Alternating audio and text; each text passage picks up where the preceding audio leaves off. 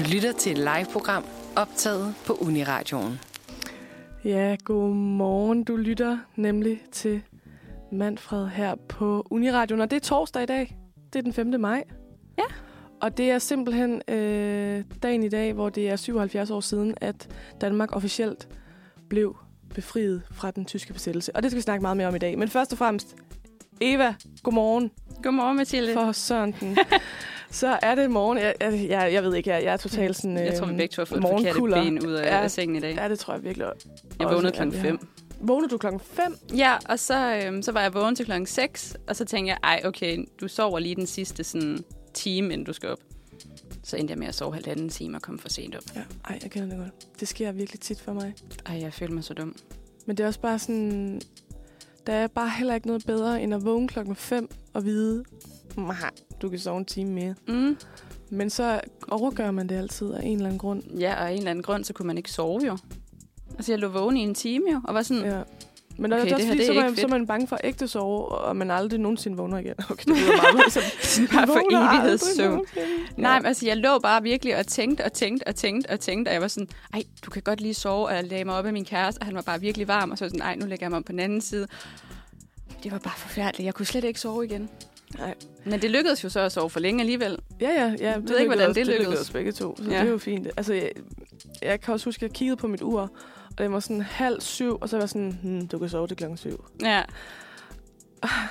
Og så lige pludselig så er klokken bare øh, 7.30, ja lige præcis. og så er jeg bare sådan, shit, lige det var jo præcis. ikke klokken syv. og jeg aner ikke, hvordan jeg har slået, fordi jeg, jeg, jeg er en snuser, lad os bare sige det. Ja, Øhm, og jeg, jeg ved ikke, hvordan jeg har... Den, den ringer jo hver 9. minut. Så jeg ved ikke, hvordan at jeg bare har kunne slå den fra i søvne. jamen, det er det samme, jeg Altså, har gjort. Altså, jamen, jeg, jeg er sådan en, der kun har en alarm, fordi jeg plejer bare at vågne, sådan være vågen, når den ringer. Okay, du er ikke en snuser? Nej, nej, overhovedet ikke. Sindssygt. Ja, Ja, respekt for ikke snuser. Og, og problemet var så her i morges jo, at fordi jeg havde været vågen i en time, så kom jeg til at slukke for den. Så lå lige oven på den i et kvarter, hvor den jo ikke siger noget, fordi jeg havde slået den fra. Mm. Og så vågner man jo sådan helt panisk. Fuck! Altså sådan, jeg skulle have været oppe, og jeg var bare sådan, at min kæreste lå bare sådan, øh, Ja. så jeg sover. Jamen, det, er, det, er også, det er også bare det der med, sådan, at man, man, man, man gider bare heller ikke at stress om Ej. morgenen. Men, men jeg, jeg stresser hver morgen. Altså, Det jeg, jeg, jeg også. jeg prøver altid at være realistisk og sætte uret til et godt tidspunkt. Same. Men det vil så sige, at jeg vågner halvanden time efter. ja. Og så skal jeg lige pludselig løbe. Og, altså, jeg, jeg, kan, jeg har ikke engang ordnet mit hår i dag. Jeg nåede lige at vaske det, det var det. Jamen, jeg, jeg, det var bare sådan hurtigt ud på badeværelset. Øh, vask det, der kunne vaskes ved håndvasken. Ja, Og så ind og have tøj på. Og så... afsted igen. Ja. Um, altså, jeg, jeg prøver også altid at være sådan en, der sådan, nu står jeg god, op i god tid til at få en langsom, rolig morgen. Og min kæreste, han bor Og kan nå sådan... morgenmad, ja, apropos noget, vi snakkede om, før vi gik på. Og min kæreste, han bor sådan fem spytklatter for, øh, for, for Kua. Øhm, så det er sådan... Nå, I bor ikke sammen, Jeg sover der bare næsten altid. Meget så du kan lige så godt bare Jeg bo kunne lige så godt bare bo der. Ja. Men øhm, det gør vi ikke endnu. Nej, nej, det, det, det skal vi heller ikke snakke om i dag. Øhm, men, men han bor sådan fem spytklatter derfra, så derfor er jeg sådan, hvis jeg stopper en time før jeg skal møde, så når jeg det helt fint. Og problemet er, at jeg når al- altså, jeg kommer to minutter før. Altid. Og jeg ved ikke, hvorfor. Jeg har også, jeg har også en, en veninde, der bor sådan nærmest lige ved siden af Kua. Ja. Eller på Amagerbrogade, men altså, Ja. der er ikke så langt derhen. Nej, overhovedet ikke. Og det er de Det er fem gange, hvor at, at vi kommer øh, den samme dag til øh, undervisning. Det er meget sådan, at øh, de få gange, jeg er der, altså hun er der mere, end jeg er der. De få gange, jeg er der, så er, så er hun der ikke. Nej. Så, men de få gange, vi sådan har været der samtidig, så er det altid mig, der kommer først. Og jeg bor sådan på Frederiksberg, tæt på Vandløse. Ja. Agtigt. Jamen, det er altid Og dem, der sådan- bor tættest på, der kommer for sent. Ja, præcist, fordi de tænker, jeg har god Jamen, det er nemlig tid. det. Det, er, det er jo lige herovre. Det er rigtigt. Altså, da jeg gik i gymnasiet, der øh, i 3.G, der flyttede jeg gymnasium ud til øh, Ikast. Og der var, der var ret langt, så, så ja, jeg du kørte... Silkeborg. Lige præcis. Så jeg kørte i bil derhen. Og en af mine øh, klassekammerater, han boede legit, der var sådan en, okay, meget dårlig radio, men der var en lang vej. Og så for enden af den Tænk vej, der var der, vej. der var et T. Altså som om der var en T-vej. Og så om på den anden side af det der T, der boede han. Det vil sige, at han havde 5 minutters gågang i skolen. Mm. Han kom altid 10 minutter for sent. Ja, sådan er det bare. Og det var fordi, han jo bare var sådan, "Jamen, jeg, jeg når det, jeg står tidligt op. Og han var også sådan en som mig, sådan, "Jamen, jeg står tidligt nok op, jeg kan sagtens nå det. Og det var altid mig og en, der hed Daniel, som boede sådan den, om, den modsatte vej af mig, der kom tidligst. Altså sådan, vi kom altid til tiden. Men, ved, men ved du, hvad der er smukt, Eva? Nej. Det er, at vi gik på klokken 9 i dag. Ja. Altså, Vi nåede det faktisk. Vi nåede det. Så, så det er jo uanset, hvor, hvornår vi stod op, vi nåede det. vi nåede det, det, det synes vi nåede jeg, det at alligevel. det er smukt i sig selv. Og vi har jo et, øh, et mega øh, dejligt program i dag, og det er sådan, kan vi sige, at det gennemgående tema er sådan lidt fred og god stemning? Ja, Det prøver vi i hvert fald at skabe. Ja. Altså, vi kommer jo selvfølgelig med nogle udmeldinger, som måske ikke er sådan mega god stemning, men det er ellers et budskab fredelige, for men, men enden. budskabet er nok fred og Ja. god harmoni. Ja, præcis. Så øh, lige om lidt, så skal vi øh, starte dagen ud med en dejlig god nyhed. Vi hører ja. alt muligt øh, forfærdeligt i, i øh, tv-avisen og i radioen hele tiden, så nu vil vi gerne give jer en lille øh, glad nyhed. Lige præcis. Men først skal vi høre noget musik. Hvad skal vi høre, Eva? Vi skal høre... Jeg er så dårlig til de her navne altid. Vi skal høre Lasse Panduro med sangen Kviksøl. Ja, jeg synes, du gjorde det meget godt. Tak. Ja, vi skal snakke om en god nyhed, og jeg har fået lov til at tage en god nyhed med til dig. Ja, øhm, Og du lytter til Manfred her på Uniradioen. Nå ja, Ja. ja. det glemte jeg lige at sige. øhm, men den første gode nyhed, jeg har med her i dag, og den eneste. Ja, jeg skulle til at sige, har du flere med? Nej, Det ved jeg ikke lige. om. Men det er, at øhm, det er en lidt gammel nyhed nu, men øhm, Zoologisk Have i København, de har fået en ny girafkald. Nå. Ja. Øhm, Københavns Zoo kunne lørdag byde en ny girafunge velkommen. Den lille kalv blev født om natten, og dyrepasserne blev altså mødt af en glædelig overraskelse, da de kom på arbejde lørdag morgen. Både mor og unge har det godt, oplyser presse- og kommunikationschef i Zoologisk Have København, Jakob Munk. Munkholm. Hok, høg, høg, hok, u. Jeg tror, det er hø. Hø. Ja. Ligesom en hø, ligesom fuglen. ja, det kan godt være. Men ja, du skal ikke hænge mig op på det. Vi, vi Høg. kalder ham bare Jakob Munkholm. Så, Høg. Eller Høg, ja. Et eller andet. Ja. Ja. Øhm, han siger, at alt ser rigtig fint ud. Ungen har rejst sig, og den diger. Øhm, og så, den diger, det betyder, at den, øh, den øh, tager mælk fra, fra, Fra morens mor. Ja, bryst. lige præcis. Til de folk. Ja. der ikke- øhm, Det er fordi, man kunne også tænke, altså lige da du sagde diger, så tænkte jeg, Nå, den Uh, står den sådan, diger. uh, ja, ja, ja, det kan jeg godt følge dig i, at den er, var, var vakkelvogn. ja, ja. Men, Men det var ikke øhm, det. Nej, det er Nej. det ikke. Og øhm, det er hundgiraffens syvende kald, så hun er da efterhånden op, en erfaren en, siger kommunikationschefen.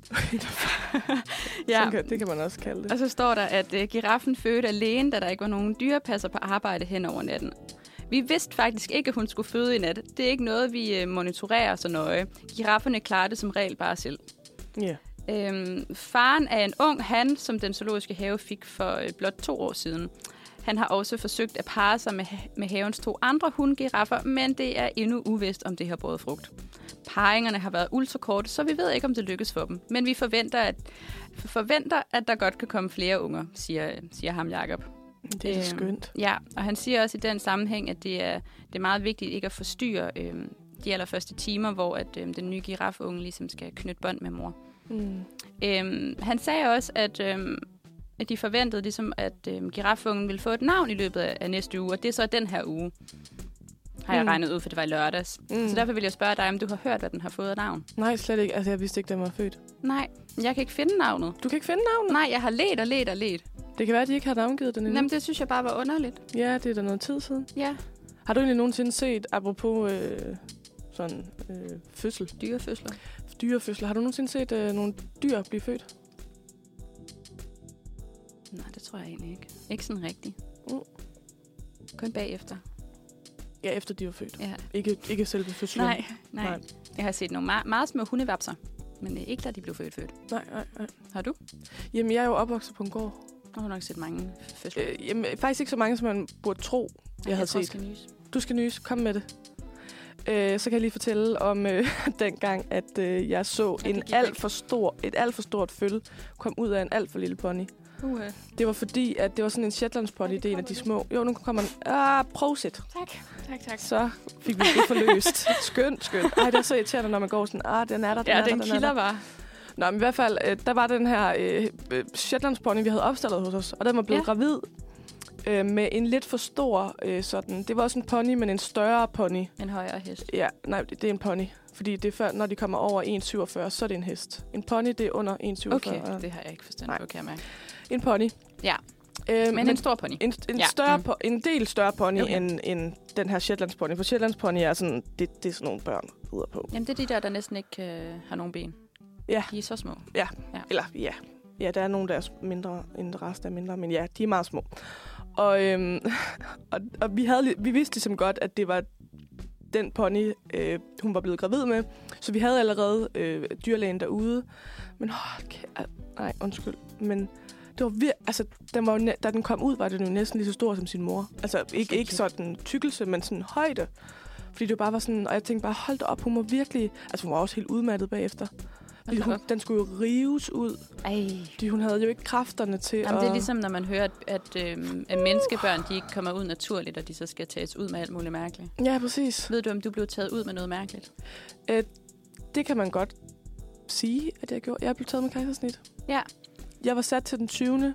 maj, og så øh, ville jeg simpelthen ikke vende mig, og så øh, fik de ligesom op at stå, at jeg skulle, øh, hvad det hedder, tages med kejsersnit, og Ja. så, og det skulle have været en torsdag, hvad er det, den 13., 12., 11., 10., den 9.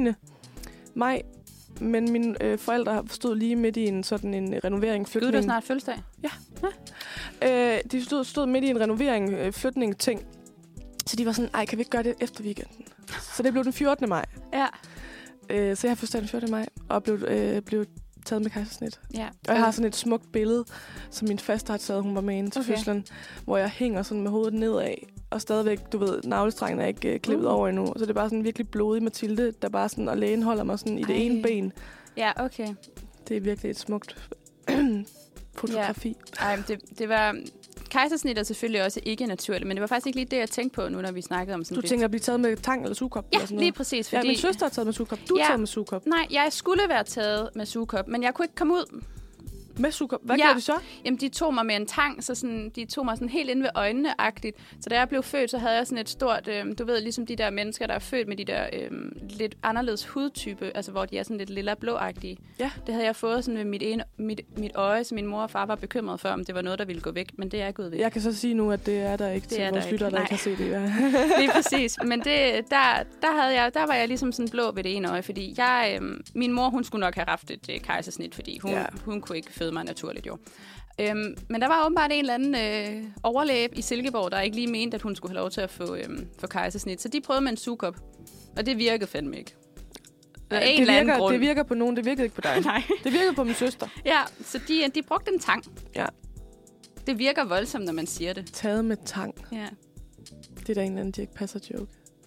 Der er mange de her passer jokes. Jeg kan ikke lige huske den. Men det er meget fint, sjovt egentlig. Så du er taget med kejsersnit, jeg er taget med tang, og din søster er taget med sugekop. Præcis. Der er ligesom de tre forskellige, øh, lidt specielle situationer. Jamen, jeg er også meget spændt på, sådan, når man selv skal føde, om jeg kan føde naturligt. Ja, Fordi jeg har det... Øh, det har jeg det lidt stramt med, kan jeg mærke. ja. Men jeg vil heller ikke have et kejsersnit, for jeg har ikke lyst til at få et ar på maven. Altså, jeg, jeg har det sådan lidt, at øh, de skal bare give mig alle de drugs, jeg kan få. Ja, Øhm, og de skal ikke vise mig den der nål der. Altså, fordi den er jo kæmpe, den nål der, man skal have for, for den der... jeg tror slet ikke, jeg er inde i det der. Det, Ej, jeg kan ej, det mærke, kan- at du er meget mere inde i det, og jeg Ja, er bare det er jo sådan, fordi, jeg, at jeg, skræmt. jeg er jo sådan en bekymrer, så jeg bliver nødt til at sætte mig ind i ting. Jeg er sådan en, der bekymrer mig alt, alt, alt, alt for meget. Jeg, jeg tror ikke, jeg er nået til den, det bekymringsstadie. Jeg er nået til det stadie, hvor babyer er søde. Jamen, altså, det er også mærkeligt, at, at, at jeg er nået til det stadie, fordi jeg, jeg, jeg ved jo ikke engang, om jeg skal have børn, og lige nu har jeg alligevel ikke en at få det med, så jeg ved heller ikke, hvorfor jeg sætter mig Mm. så meget ind i det. Men jeg har sådan en ting, med, hvis der er en ting, jeg bekymrer mig om... Kan det Og være, det er for det meste i søster, fremtiden. hun skal have børn eller eller andet? Nej, jeg tror bare altid, jeg har sat mig ind i det. Nej, okay. Ja, Fordi jeg altid vidste, at der var problemer med både Louise og jeg. ja okay. Øhm, og så min farmor har bare altid sagt sådan, øh, at øh, dem, der siger, at man glemmer smerten, når barnet er kommet ud, de lyver. Nå, fedt. Og hun er bare, så hun er virkelig bare sådan øh, sk- s- en eller anden skræk i mig. Men det er også fordi, hendes første barn, det var min far, og han har verdens største hoved. Altså Ej, sådan, jamen, det er virkelig... Vi kan ikke engang købe en cykelhjelm til ham, så stort er hans hoved. det, det, apropos store hoveder, fordi min kærestes rigtig gode ven, øhm, Jonathan, han, er også, han var sådan en rigtig stor baby også, og han har et kæmpe hoved, så det er det samme med ham, og han kan også, bare, han kan også huske, at hans mor også bare synes, at han var en lidt stor baby at føde. Ja, Han, han var lidt stor. han, Han var, var lidt sådan, for stor. Jamen, han havde sådan en meget stor hoved og var meget stor krop, og han vejede over 5 kilo, så han var, sådan, han var en stor baby. Hold da op, det er også en ordentlig mobbedreng. Ja, jeg vejede også over 5 kilo, tror jeg. Jeg var øh, 3700, Det var, en lille baby. men jeg blev også født øh, en uge før tid. Ja. Jeg blev født Cirka. efter tid, Mm. og med tang. Det kan også det kan være, det var derfor, hun ikke kunne få mig ud. Jeg var her for Ja, du var baby. simpelthen for tykke. Ja. Men i hvert fald, tyk øhm, for lige at afrunde, så tillykke til... til øh, giraf, øh, til moren og zoologisk have. Ja, og ham der, vi ikke kan udtale Jakob, sig siger vi bare. Ja, Jakob hedder han nu. Og øh, vi har jo det her øh, freds øh, god karma tema i dag, øh, fordi at det jo er 77 år siden, at Danmark øh, officielt blev befriet fra den tyske besættelse. Og, og den her befrielse, det skal vi snakke lidt mere om lige om lidt. Ja. Men først skal vi høre noget øh, musik. Jamen, det, det, nu kommer det der med navnene, ikke? Altså, Ja, og de, det er et fedt navn, I har valgt. Apaka. Men hedder jeres... ja, deres sang hedder Apaka 1, 2, 3. Okay, så nu Jeg skal vi høre et nummer øh, med øh, Apaka, og det er nummeret Apaka 1, 2, 3, så. Ja. Er det, vi går med? Ja. Og det var øh, det fede nummer med Apaka. 1, 2, 3. Apaka 1, 2, 3. og nu skal vi til at øh, snakke lidt om øh, befrielsen. Og du lytter til øh, Manfred her på Uniradioen, og klokken er 22 minutter over 9, og dine værter her til morgen, det er Eva, der står over for mig, og jeg selv Mathilde. Lige præcis. Og hvis man kiggede rundt i de danske øh, vindueskarmer i går aftes, kunne man måske ane tændte sterinlys. Og så tænker du sikkert, jamen, øh, hvorfor det, Mathilde? øh, og det kan jeg øh, godt fortælle jer, men øh, jeg vil gerne prøve at fortælle det med et lydklip. Men uh. i Uh. dag føler jeg lidt, at, øh, at teknik er imod mig. Nå, Men jeg vi, prøver, vi prøver, ikke? Ja øhm, og se, om jeg kan få det hele til at fungere. I dette øjeblik meddeles det, at Montgomery har oplyst, at de tyske tropper i Holland, Nordvesttyskland og i Danmark har overgivet sig. Her London, vi gentager. Montgomery har i dette øjeblik meddelt, at de tyske tropper i Holland, Nordvesttyskland og Danmark har overgivet sig. Ja, og det er altså... Ej, det er fedt lige at have fået med det der. Det sker øh, sådan cirka øh, 2036 eller sådan noget. Øh, Ja, den om 4. den 4. maj om aftenen. Øhm, men det bliver ligesom offic- først officielt, fordi tyskerne skal jo også have tid til at komme ud af landet og alt det der. Og pakke alle deres pakkenelliker sammen. Præcis. Så det, øhm, det sker ligesom, det bliver først eksekveret, eller kan man sige, fra den 5. maj. Ja. Men man, det, man øh, putter ligesom stadigvæk øh, det her i vinduet. Og ja, og det var altså i går, at det lige nøjagtigt var 77 år siden, at BBC i radioen kunne, hø- kunne man høre, at de danske tropper i Danmark havde kapituleret, og at Danmark igen øh, var frit efter fem års besættelse. Og det markerer man med at sætte det her lys i vinduerne. Og tilbage i 1945, der lå man lyset skinne ud af vinduet og brændte de øh, dumme, lortede mørklægningsgardiner, som jo havde gjort øh, hele verden øh, tom for lys nærmest. Øhm, og det er en ting, vi stadigvæk gør i dag, og det, et, det her med lyset, det er et tegn på fred. Det er et tegn på, at vi ikke ligger nede for undertrykkelse og alt det der. Øh, Den frie verden. Ja, den frie verden. Og 2. verdenskrig, det startede jo altså i 1939, da tyskerne gik ind i Polen. Og den 9. april 1940 blev Danmark så besat. Og vi kæmpede ikke sådan synderligt meget øh, imod. Vi sagde, øh, værsgo, vi, øh, vi prøver at, at være Schweiz og holde os, øh, hvad kan man sige, Vi forsøgte Neutrale. i hvert fald at være Schweiz. Jeg ved ikke, hvor godt det lykkedes. det men lykkedes altså, ikke så godt. Øh, men ja, vi vil gerne have en stille og rolig og, og fredelig øh, krig, hvis det overhovedet dog findes ude i den, den verden. Men det var fordi, at vi, øh, vi tog vores taktik fra Første Verdenskrig og tænkte, øh, det gik jo super duper. Øh, så det prøver vi igen. Ja. Der skete jo ikke så meget, mente Mm. de. Nej. Ja, og så gik årene jo, øh, og befolkningen begyndte at kæmpe imod i de her såkaldte modstandsbevægelser, modstandsgrupper rundt omkring i Danmark, Modstandsgruppen. blandt andet. Og øh, Holger Danske, og Holger Danske. ja, det var et eller andet. Det tror jeg. Var der ikke eller andet? Der var en eller anden... Jo, jeg tror, der var nogen, der kaldte... Fordi han er jo også den, der kommer ja, ja, og... det er bare, jeg har ikke hørt om Holger. Nej, jeg, jeg har tror, der var hørt det. om ham og så var der. Churchill. Ja, dem har jeg også hørt om. gruppen. Ja, Churchill Jamen, jeg er rimelig sikker på, at der var noget, der hed Holger Danske. Det kan også sagtens være, Fordi, det at, god fordi at der er jo den her Altså, øh, myte han, han omkring sidder Holger nede, Danske. i, øh, nede under Kronborg. Ja, der er ligesom, og så kommer han, når Kommer at, han at, at. Danmark skal bevare, besvare, bevare, bevare, Bevares. Ja, nej, forsvares. Forsvar. Det var det ord, jeg ledte Bevares. efter. For helvede. Ja, undskyld. Det skal også bevares. Ja, så kommer ligesom. Men ja, øhm, og man kan øh, roligt sige, at den her øh, befrielse, øh, øh, som kom... Hvad? Nej, undskyld. Jeg ruller rundt i min... Øh, ja. Undskyld. Som årene øh, gik, begyndte befolkningen at kæmpe imod i de her modstandsgrupper. Og man kan øh, roligt sige, at den her be- befrielse, vi snakker om, der kom øh, den øh, 4. maj om aftenen, øh, den skulle ikke være kommet et år eller to senere. Nej. Det var ligesom... Øh, situationen i Danmark, og for den sags skyld i resten af Europa, var altså kritisk. Og Danmark havde i næsten to år stået uden regering og politi, fordi det havde, dem havde tyskerne ligesom faret af banen, fordi de ikke gad at være med til deres samarbejdspolitik. Øh, politik. Ja. Øh, og der var øget kriminalitet, for ikke at snakke om indbyrdes kamp, der foregik mellem modstandsfolket og den tyske værnemagt. Og den tyske værnemagt øh, henrettede jo en del af de her øh, modstandsfolk. Øh, og arbejdsløsheden var ekstrem høj, og det var, det var simpelthen svært i Danmark, og for den sags skyld øh, i resten af Europa, fordi at Danmark var, var nok en af de lande, som også, altså, jeg vil ikke sige, at vi slap billigt, men, men det, der, jeg føler, at der var meget mere ødelæggelse, hvis du gik mere sydpå. Og ja, men så man kan sige, at den her befrielse, den faldt altså på et øh, tørt sted. Det var lige, hvad vi havde brug for. Men hvem har ikke brug for en befrielse? men øh, jeg kunne godt tænke mig at høre, Eva, hvad for nogle sådan, øh, historier øh, kender du sådan til med hensyn til 2. verdenskrig? Fordi jeg havde et helt år i 5. klasse i historie, hvor vi nærmest ikke snakkede om andet end 2. verdenskrig. Ja. Mm, jeg snakkede mest om 2. verdenskrig i gymnasiet. Ja. Men, men jeg tror egentlig, jeg har flest sådan, familiehistorier, fordi både min farmor og min morfar og mormor var jo... Altså min mormor og morfar, de var... Nej, Nå. de var, de var børn under øh, 2. verdenskrig, og min farmor, hun var ung voksen. Hun fik jo faktisk min far i 44, Ah, lige inden... Øh, det var i december 44. Lige, din far, så han da en ældre mand. Han bliver 78 i år, ja. Bum, Lige bum. præcis.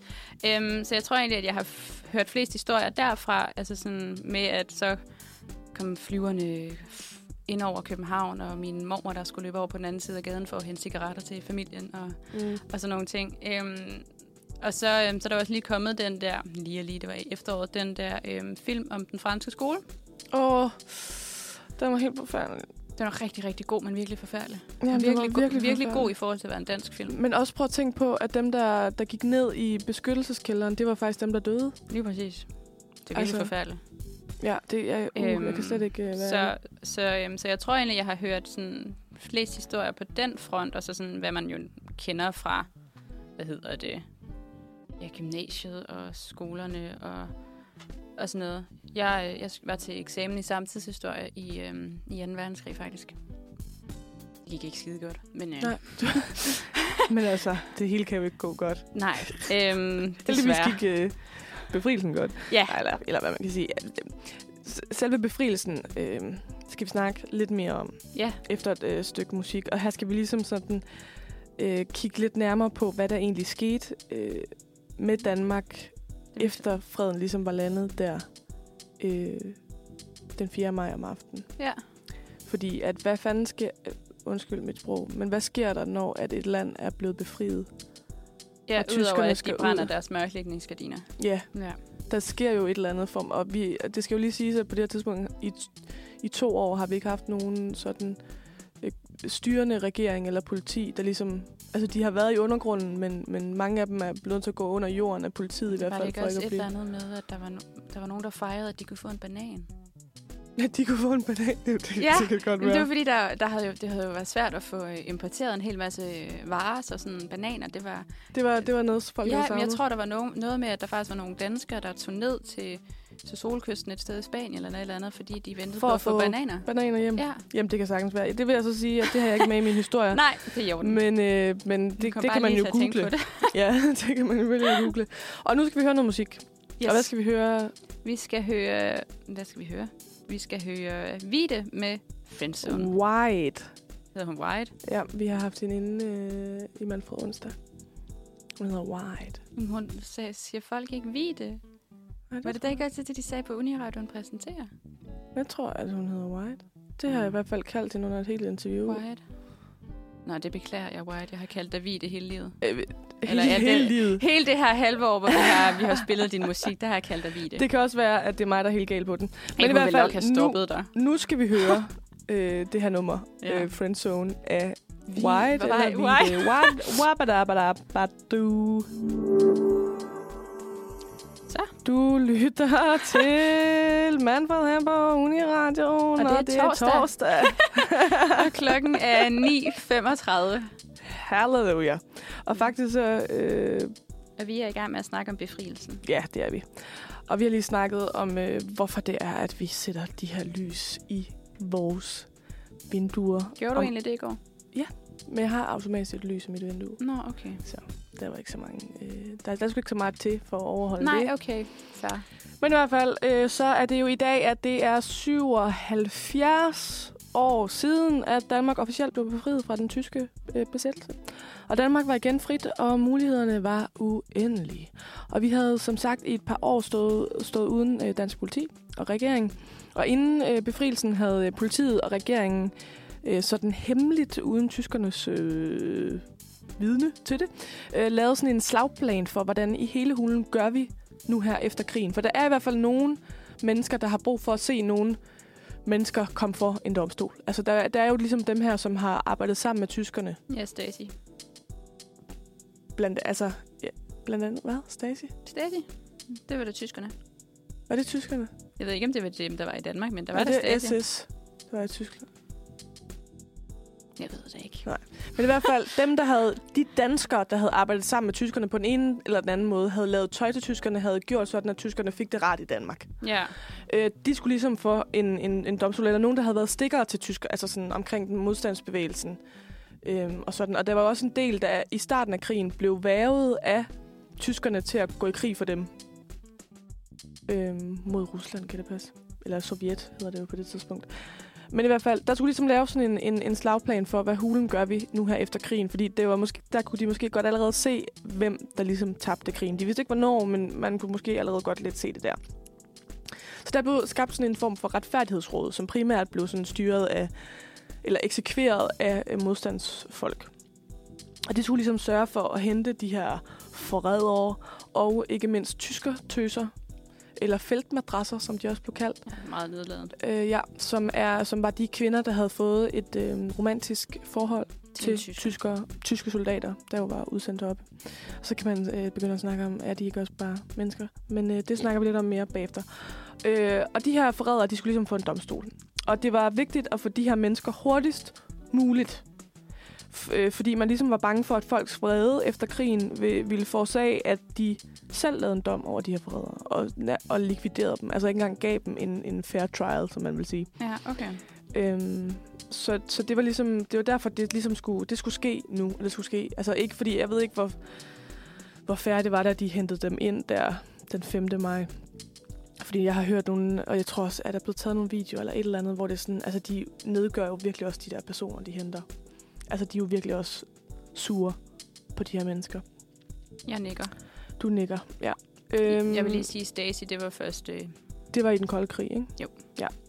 Jeg mente nemlig også, jeg ja. har nemlig lige hørt en podcast omkring noget under den jeg vil bare krig. lige clear den. Ja, det er godt, det er godt du lige googlede. Det er godt, vi lige kan få noget på det rene her. Ja. Ja, og det var jo altså heller ikke alle, der, der nåede den her ordentlige retssag, for der blev også nogen hævet med ud i en skov og likvideret. piu, piu. Og, ja. Og så var der jo også de her tyskertøser, som jo egentlig ikke, altså de har jo egentlig ikke som sådan gjort noget ulovligt Nej, de blev bare forelsket De blev nogen, forelsket der, i der et- i, en an, i et andet menneske. Jamen, det var jo problemet. Det var jo det, der var problemet med tyskerne. De blev jo også sendt herop. Der var mange tyskere, som kom herop. Specielt sådan har jeg hørt sådan ude i vestkysten. Mm. de skulle jo have op, fordi ellers så... De skulle jo i, i tjeneste. Det var jo ikke, fordi de nødvendigvis ville Nå, nej, os det det ondt. nok. Så, så det var jo nødvendigvis ikke unge, eller on- Onde. onde mennesker, de her kvinder blev forelsket i. Nej, Fordi det at blev alle... bare set sådan jo efterfølgende. Præcis. Men man kan jo Øhm. selvfølgelig også sige, at hvis de ikke var taget op, så var de jo nok landsforrædere i Tyskland. Jamen, så var de jo blevet henrettet i Tyskland. Det Ja. var de jo. Det var det, der ligesom var, var hele humlen ved det. Og de her tyskertøser blev ligesom gjort til grin for en hele befolkningen, og de blev tortureret og klippet korthåret og på åben gade. Altså, og blev nærmest sådan strippet for deres tøj, og sådan, man var virkelig bare sådan, man, altså det her had til tyskerne på det her tidspunkt, det var så stort, at mennesker, som havde noget med dem at gøre, de blev ligesom sådan umenneskeligt gjort. Ej. Altså, de blev ligesom sådan nærmest til, til, til dyr. Eller sådan, mm. at vi kunne bare gøre alt, hvad vi ville ved dem. Eller sådan, Det er også bare voldsomt. ja, så, så Det er jo egentlig også, altså i forhold til, at man lige har haft krig, og man selv har oplevet nogle, måske, altså, jeg ved godt, at vi var forskånet for rigtig mange ting, men alligevel, altså sådan, at man så behandler andre mennesker dårligt bagefter. Ja, og det er jo netop det, og, jeg, er og, og, det er også, og det er også det, jeg synes, at vi sådan skal tage med fra den her historie. Altså sådan, fordi at dem... Altså, det skal også lige siges, at dem, som blev samlet op, de her forrædere og sådan noget, at dem, som fik en fair trial og sådan noget, som fik en dom og sådan noget, de blev... De fleste af dem blev, hvad kan man sige, benådet nogle år efter krigen. Ja. Hvor at hadet ligesom var dysset lidt ned. Mm. Øhm, men, men jeg vil gerne snakke lidt mere om det her had, det her tyskerhad. Mm. Altså fordi, at det oplever vi jo også lidt i dag med krigen øh, i Ukraine, Ja. med hensyn til øh, russere generelt. Ja. Altså der er jo virkelig mange, også børn af russere, ja, som, har jeg går- hørt, som bor her i Danmark. og skole. sådan, de tør ikke komme i skole, for de bliver mobbet, og de bliver skubbet, og de bliver, altså... Ja, så, øh, så det er ligesom, altså... Jeg tror også, at, at hadet er sådan større, når man ikke, når man ikke er i det. Der er blandt andet den der hvidstensgruppen, du lige Ja, øh, ja. påpeget før. Der er der jo lavet en film om det. Der er lavet to film, jeg har set dem begge to. Øhm, Er den sidste god? Ja, det synes jeg faktisk, men den, den er noget andet. Ja, okay. Ja. Men i hvert fald, så i slutningen af den her film, der snakker Marius Fil og øh, hans datter øh, Tulle Fil omkring det her med sådan had til tyskerne. Ja. Altså sådan, at de hader dem ikke, Mm. men de er bange for, at generationer og generationer efter Vi havde dem. vil have dem Ja. for det, de har gjort. Fordi at de ved jo, de kan jo mærke, du, mange af dem, I gør jo bare, hvad der bliver sagt. Fordi hvis I ikke gør det, så dør I. så det er sådan en, altså de kan jo sagtens se den her dobbelthed, altså, og det, og det, øh, det, har jeg, det er også de historier, jeg har, jeg har hørt fra sådan, øh, jeg bor jo, eller jeg, jeg kommer jo fra Vestjylland, og på det tidspunkt øh, under krigen, der havde øh, min øh, oldemor og oldefar sådan et, en stor herregård. Ja. Og der ville tyskerne gerne tit ind, og min, øh, min oldefar blev ved med at sådan... Det jo ligesom der, hvor min, mor, min morfar han også boede. De boede også på sådan en stor, stor gård øh, nede i... Øh, nede i ikke i Sønderjylland, men lige på grænsen til det mm, nok på Sønderjylland. på, på Tyskland. Nej, nej, netop, netop Nå. ikke. Oppe, oppe i nærheden af Vejle. Ah, okay. Ja, Ja. Men der, var, der har jeg nemlig også hørt, at... Øh, undskyld, jeg afbryder dig. Men der har jeg nemlig også hørt, at, ja, ja. at, øh, at, at, øh, at øh, min mor har også fortalt, at, øh, at hun har fået at vide, dengang hun var lille, at der også tit var, øh, var tysker, der ville sove øh, hos dem. Så var det sådan noget med, at så kom de ind, og så skulle man lige holde øje med, om de stjal noget med på vejen. Jamen, jeg, jeg har bare fået... Altså, min oldefar, han, han sagde bare, at nej, det må I ikke. Og det tror jeg ikke, min øh, bedste, altså min morfars, altså mine oldeforældre har ikke, har ikke turt det. Nej, fordi at det var sådan... Altså, det blev jo set ned på, hvis man gjorde det. Ja. Så kunne han jo potentielt blive straffet efter krigen. Men det var så også... For, jeg tror så også oven i det, jeg tror også, det var fordi, at... Øh, jeg tror vist også, nok også, at min oldefar øh, gemte nogen på høloftet, øh, nogle engelske... Ja. Så jeg tror måske heller ikke, det var så godt at have tyskerne Nej, for nej, tæt på. altså min, øh, min øh, morfar og hans, altså min morfars søster og min oldeforældre, de fik en, øh, en hund, som ligesom, de trænede op til at blive sindssyg. Det var virkelig synd for den der hund, men det var jo, Mm. skulle være en krigshund, den skulle kunne passe på min morfar og hans søster, når forældrene ligesom ikke var hjemme. Ja. Så det var også, de havde sådan en helt crazy hund, der bare gik amok. Ej, puha. Altså, jeg, jeg tænker bare på dit liv dengang. Det er min, øh, min farfars far, Ja, min oldefar. Øh, han blev, som ikke er den oldefar, der havde herregården, men ja han, en anden oldefar. en anden oldefar, der, dem har man jo et par stykker af. oldefar. Øh, nej, man har jo fire, har man ikke det? Oldefædre. Ja, for helvede. Ja. Ja. Ej, men godmorgen, Eva. Virkelig mange af dem. Men i hvert fald, mange. ja. han, han, øh, han hjalp med at, at gemme nogle, øh, nogle engelske halløj, et eller andet, eller nogle modstandsfolk bare generelt, eller et eller andet på, på et kirkeloft, eller sådan Ja. noget. Og han blev taget til øh, Frøslev. Og det er jo Okay. nok det bedste sted, man kan komme hen i forhold til koncentra- arbejdslejre og koncentrationslejre. Ja, Øh, så han blev nemlig taget af tyskerne. ja. Jeg øh, tror faktisk også, hans- Jeg ved ikke, om han blev taget af tyskerne, eller hvad der lige skete. Øhm, men min morfars søster, de, øhm, hun, har for, hun fik en lidt ældre mand, Han er, altså, jeg, jeg kan ikke huske, hvor mange år ældre han var end hende. Men han havde også han havde været modstandsmand, og jeg kan ikke huske, om han egentlig blev taget af tyskle, tyskerne og kom lidt i koncentrationslejr, og så kom tilbage, eller om der bare var tale om, at man var bekymret for, at han kom i koncentrationslejr. Jeg tror måske mere, det var det. Men mm. det er i Mhm. hvert fald også noget, der er blevet snakket om. Men, men hun var jo, altså min morfar og søsteren, de var jo øh, børn, dengang det her skete, så ham her, han har været et par år ældre, i hvert fald 10 år ældre. Ja. Så, så det, er ikke en, det er jo ikke noget, jeg har fra, fra den rigtige kilde, om man så nej, må nej, sige. nej, nej. Øhm, det er sådan en historie, der bare går igen, der også, jeg ikke kan huske den ordentligt. Men min farmor siger også sådan noget med, at, at for min farmor var 13 eller sådan noget. Ja, Øhm, da, nej, 14, da krigen sådan stoppede. Så hun har Ja. været der de der 9-10 år, da Ja. tyskerne kom. det passer nok Og- også med mine bedsteforældre. Og der siger hun sådan, at hun, fordi hun vil ikke snakke om det. Hun er sådan, mm. hvis man har levet i det, så, vil, så synes man nok ikke, det er så spændende, som I synes. Nej, det er det. Hun var sådan, det vil jeg faktisk, altså, det var en mørk tid. Det var, ja. det var nederen. Min og, morfar har heller ikke rigtig snakket om det. Det er mere min mormor, når man har spurgt ind til det. Ja, Jeg har, jeg har desværre ikke spurgt min farmor, dengang hun levede. Øhm, jeg nåede at få spurgt min mormor, dengang hun stadigvæk levede, om en, om en del ting. Øhm, fordi hun jo også boede i, øh, på Frederiksberg, øhm, hvor man oplevede det meget anderledes end for eksempel min morfar, som jo boede ude på en gård. Mm. Altså det der med, at man jo nærmest Man var bange for at gå over. bomber, Ja, ja. lige præcis. Så det var også noget med, også det at starte ud med at sige, de der flyver, der bare fløj lavt Ja. ind over København, og man sad deroppe i, øh, i husene og var mørklægningsgardiner og blev sendt Mm. ned for at hente cigaretter til sine ja. forældre. Puha. Men i hvert fald, altså, bottom line, den her dag, den øh, 5. maj, som det er i dag, Femte i femte. den 5. i 5. Ja. Den skal ligesom ses som et symbol på håb.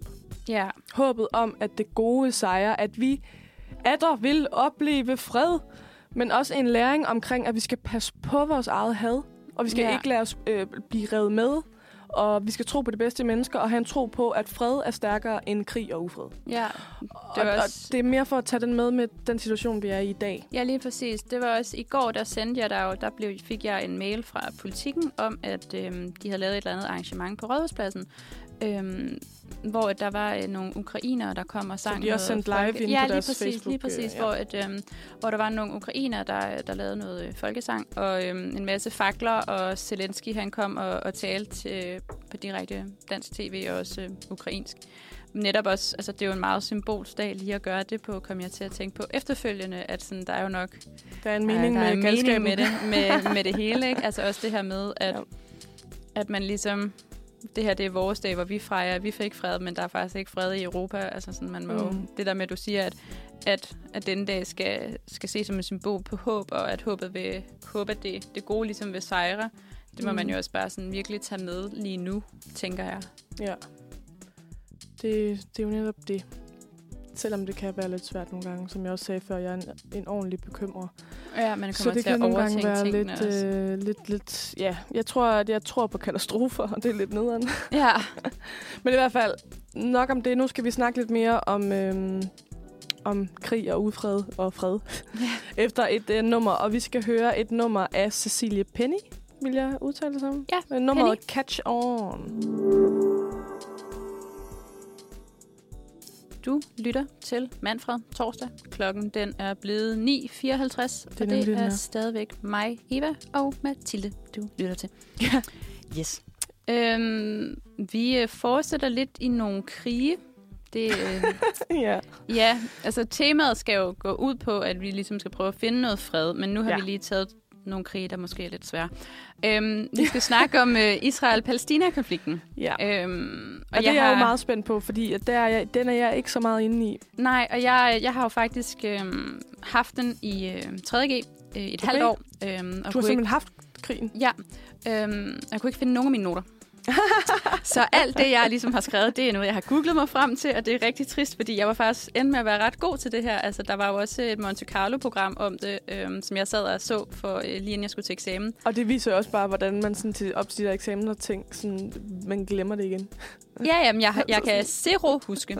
Jeg prøvede at finde de der Monte Carlo-programmer igen, da, da vi aftalte, at jeg skulle undersøge det her. Og dem Mm. kunne man åbenbart kun få adgang til med Unilogin, og det har jeg ikke mere. Nej, åh, oh, god gamle igen. Men i hvert fald, altså Israel-Palæstina-konflikten, den går desværre rigtig, rigtig langt tilbage, og det er jo en konflikt, der stadigvæk ikke er løst. Øhm, Mm.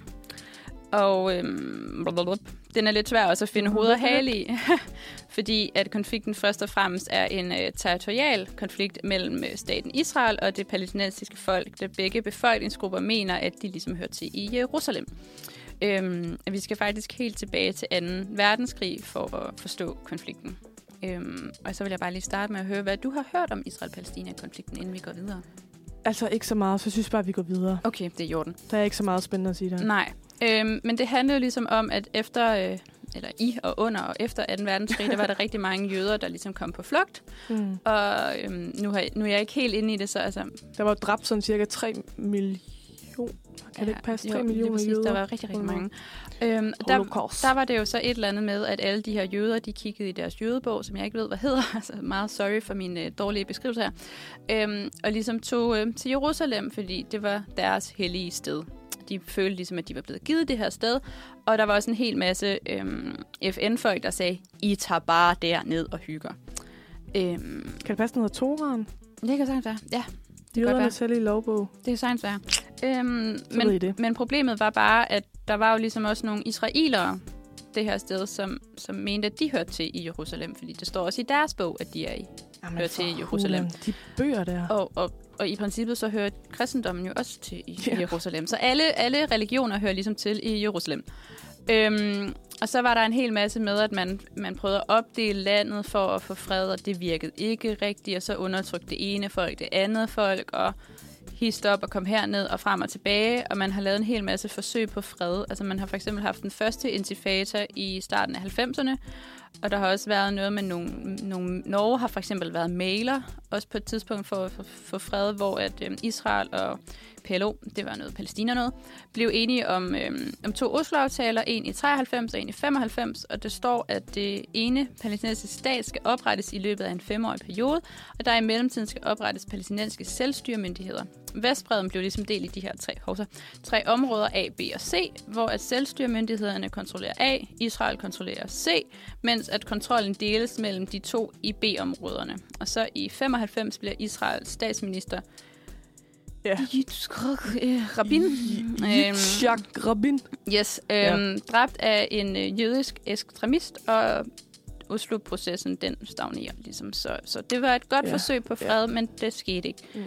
Øhm, og så var der igen krig, og så kom den anden intifada, som øh, var i starten af nullerne. Og grunden til, at jeg ikke går ind i de der intifada, det er, fordi jeg ikke har nogen styr på dem, men det er Ja, forsøg og vi på kunne fred. også blive, blive ved med at Lige præcis. Øhm, og så, øhm, så igen for ligesom at sige, der er ikke rigtig sket så meget siden nullerne.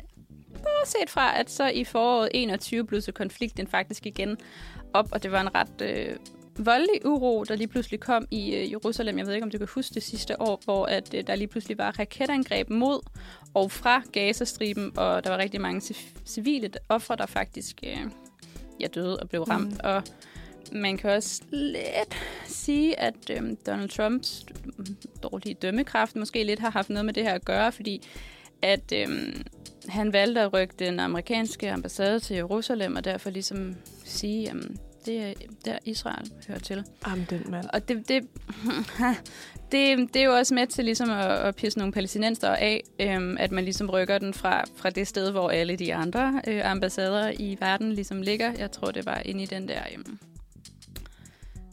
du ved. Du gør et eller andet med armen. Jeg ved ikke, ja, hvad det betyder. Nej. Men det er fordi, du ved, der, øhm, der var der også var Eurovision for nogle år siden i Israel. Jeg tror også, det var der, alle ambassaderne lå. Sådan lidt en partyby-agtig. Jeg er ikke helt sikker. Øhm, Partyby. men i hvert fald, så var det jo ikke særlig smart, at Trump ligesom valgte at rykke øh, den amerika- amerikanske ambassade til Jerusalem. Og jeg, jeg ved ikke helt, hvad status er på det den dag i dag, men der er i hvert fald stadigvæk ikke fred. Og mange... Desværre. Det, ja, desværre. Øhm, og jeg, øhm, jeg fik også at vide af min øhm, samtidshistorielærer, at, øhm, at hvis jeg træk det her emne til eksamen, så var det meget vigtigt, at jeg holdt med Israel. Fordi hvis man holdt med Palæstina, så dumpede man. Nej, hvor er det mærkeligt. Ja, øhm, men det er simpelthen fordi, den danske holdning er, at vi holder med Israel. Så hvis man ligesom siger, at man holder med Palæstina, så, øhm, så er det åbenbart øh, ukorrekt i forhold til den danske historie. Okay. Jamen, Øhm, uh, on that note. Ja, øhm, det, Det vil jeg bare lige have, have med, at, ja, jo, jo, at, at man skal passe på, mærkeligt. hvis man skal op til samtidshistorie eller anden historie, Ja. har Israel-Palæstina, så må man ikke holde med palæstinenserne, Nej. selvom man gør det. Hold op. Jeg tror bare, jeg holder med, at vi skal have fred.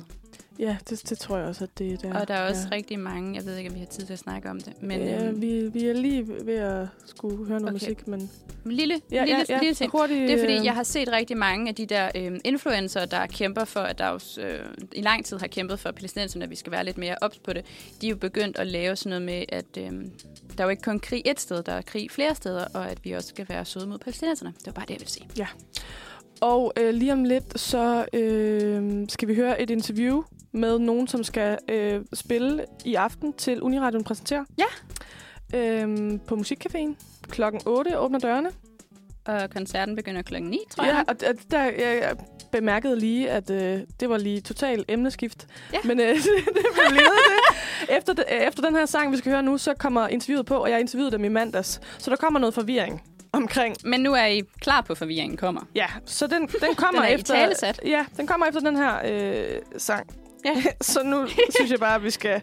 Hvad skal vi høre? Ja, jeg synes, vi skal høre øh, Josefine Philip med She Said. Du lytter til Manfred her på Uniradioen, og i dag er egentlig en, øh, en mandag, men i dag, når I lytter til det, er det jo torsdag. Mm. Så vi har mixet det lidt op. Og det er simpelthen fordi, at vi øh, hammer gerne ville have bandet Freja Åh. i studiet. Åh. Så må man jo øh, bøje sig lidt. så, så tak for, at I kunne komme. Og det er altså øh, Frej, Spangsberg, Lorentzen og Christian Gyr, Gyrsting, siger jeg det rigtigt? Gyrsting. Gyrsting, Gyrsting, ja. ja. Og I er jo her i dag, og, men bandet er jo ikke bare jer to, men det er jo jer, der har ligesom... Der er Ja. ja. flere. Ja, der er flere. Og det er Anders Høj Mm-hmm. øh, Skud. På på, keys. på Keys. Og så har vi, så må I hjælpe mig, Nicole Chiki. Chigi. Mm. Italiensk. Åh, Og oh, hun er på- sejt. Bass. Mm. Og så har vi Oscar Meier På Tysk. drums. på drums. Tysk. det er fint, du kan nationaliteterne på plads. det er ikke sejt, åbenbart. Men altså, øh, Freja er jo ligesom skabt af de to mænd, der sidder foran mig lige nu. Og det er altså Freja og Christian. Og velkommen til, Jo, tak. først og Tak du fremmest. Tak skal du have. Øhm, først vil jeg gerne lige øh, høre lidt om, hvordan hele det her projekt kom til, og hvor I ligesom har mødt hinanden, og hvem, hvem sagde til hvem over en bajer, ved du hvad, lad os gøre det. Øh, jamen, det var mig. øh, Det var Frej. ja, Mm. øh, nej, men vi, øh, vi mødtes for år siden. Flere år siden. Mere år end, siden. Flere år siden. mere end, end to i hvert fald. Ej, vi, Ja. mødtes, for, vi mødtes tilbage for en 6-7 år siden. Mm. Agtig, hvor jeg var ude at høre Christian spille med sit gamle band. Mm. Øhm, og synes bare, han var mega fed. Og så snakkede jeg med nogen fra bandet om at komme ud og prøve synge med dem, fordi de havde lidt snakket om, at de skulle have en ny sanger på. Og, øhm, og det gjorde jeg så. Øh, og der var sådan lidt uenigheder Mm. med andre i bandet, om øh, hvad det skulle være for noget. Men, øhm, men jeg kunne virkelig godt lide Christian. Og så gik der faktisk sådan fem år efter det. Ja, Ja, det- fire, fire år eller sådan noget. Det er omkring, ja, nok. Ja. Øhm, og så tog jeg fat i Christian, og var sådan, hey, kan du huske mig? Sådan, hvad laver du? Agtigt. Skal vi lige ses? Ja. Og Han, havde, han havde skrevet et par sange, skrev han. Nå, jeg troede, du skulle til at skrive, han havde skrevet en sang til mig. øh, sådan en kærligheds... Ja, det, det var faktisk en af de der ting, hvor det, man bliver helt imponeret over, hvor modige nogle mennesker kan være, for jeg kunne aldrig, jeg kunne aldrig selv finde på det. Men altså, efter, efter det der... Det er ikke helt, det, Jamen, jamen, seriøst. Efter, efter sådan to år, hvor jeg, jeg havde kun mødt ham den, de to gange, hvor han var til vores koncert, og hvor han var ude til en lille uofficiel audition der. Og så efter to år, så sender han mig bare sådan en Facebook-besked, sådan lidt en wall of text -agtigt, hvor der er inkluderet et link til en af de sange, han har skrevet, som jeg bare, som jeg bare kunne gå ind og høre. Altså, jeg synes, at det, det krævede sgu lidt balls. Altså, så gik, så gik jeg ind og hørte den, og så, så synes jeg, det var fedt, og han havde en virkelig fed stemme. Uh, så jeg var selvfølgelig frisk på at være med. Um, og så startede vi. Så startede vi der. ja. Og, og det var tilbage, hvornår? Det var, så, jamen, det var faktisk så to og et halvt, hvis ikke tre år siden. Mm. Ja, Mm. ja. Så tog jeg på højskole lige efter. Og så gik der jo et halvt år, hvor vi ikke rigtig kunne lave så meget, og så, så kom jeg ellers rigtig i gang, da jeg kom hjem fra højskole. Mm. Og så har, har vi ellers bare... Og så startede det ligesom jer to, og så er der ligesom kommet et hold. Jamen, det det var siden. faktisk... Det var, øh, fordi Christian tog på højskole, så øh, lærte han nogle musikere at kende. Mm. Og jeg kom også på besøg, og vi prøvede ligesom at indspille nogle sange der. Øhm, og det var ligesom derfra, bandet så blev startet. Det var, jeg mødte nogen dernede, og, og du så hævde nogen med, og var sådan, den her person er meget cool. Ja, ja. Og så lavede vi ligesom band ud for det. Men musikken startede vi ligesom med at lave, bare os to hjemme hos Christian. Øh, Christian, der spillede instrumenterne, og jeg havde ligesom nogle akkorder og nogle, noget klaver. Og så prøvede vi sådan lidt at stykke det sammen øh, derfra. Og en af jeres øh, første øh, numre, kan man vel sige, det er Når regnen stiller af. Mm. Øh, og den, var jo, øh, den er jo ligesom så mange andre af jeres øh, numre anbefalet af Karrierekanonen. Kan det passe? Mhm. Ja.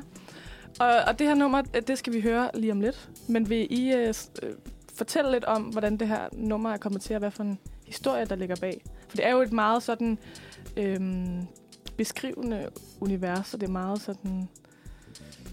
Ja, det er jo kærlighed. Mm. Men øh, vil I fortælle lidt mere? Ja, men øh, altså, mens regnen stiller af, det er... Man kan jo tolke den, som man vil, men Ja, det er rigtigt. For mig var det helt klart i en stor sådan break-up-fase, øhm, øh,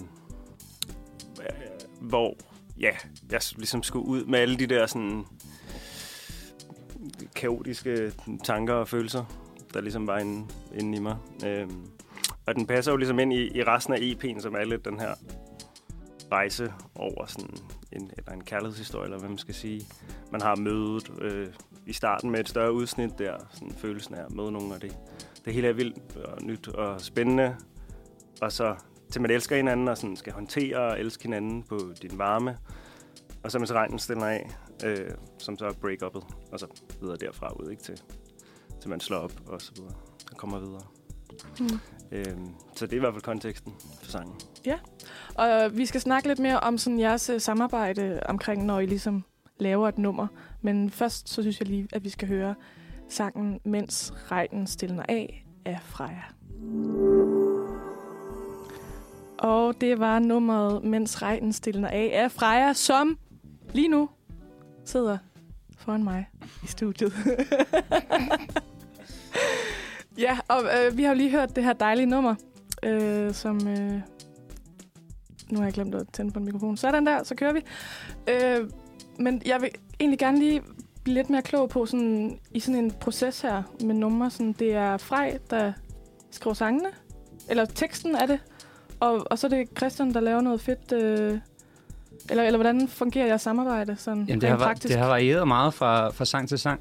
Altså en del af dem, øh, de er meget præget af, at, at Frej havde skrevet dem allerede før vi mødte hinanden. Altså med, bare via klaver og sang. Altså så havde haft nogle tanker og nogle idéer om, hvordan han gerne ville have den produceret. Det er sådan noget dertil. Øhm, og så er jeg ligesom kommet ind over, da vi så begyndte at lave musik sammen, og har skulle finde ud af, hvad kan jeg ligesom bidrage med her, og hvordan kan jeg leve op til alle de forventninger, Freja har. Oh, yes. Øh, og, og, og, og det har været en lang, pro- ja, det var en lang proces. det kunne han godt. Øh, ah, okay. tak. Mm. Øh, men men det, det har ligesom været processen, og den, den her sang specifikt er faktisk meget præget af det. Altså fordi, vi, som vi sagde der tidligere, så jeg var jo på højskole der lige efter vi havde mødt hinanden.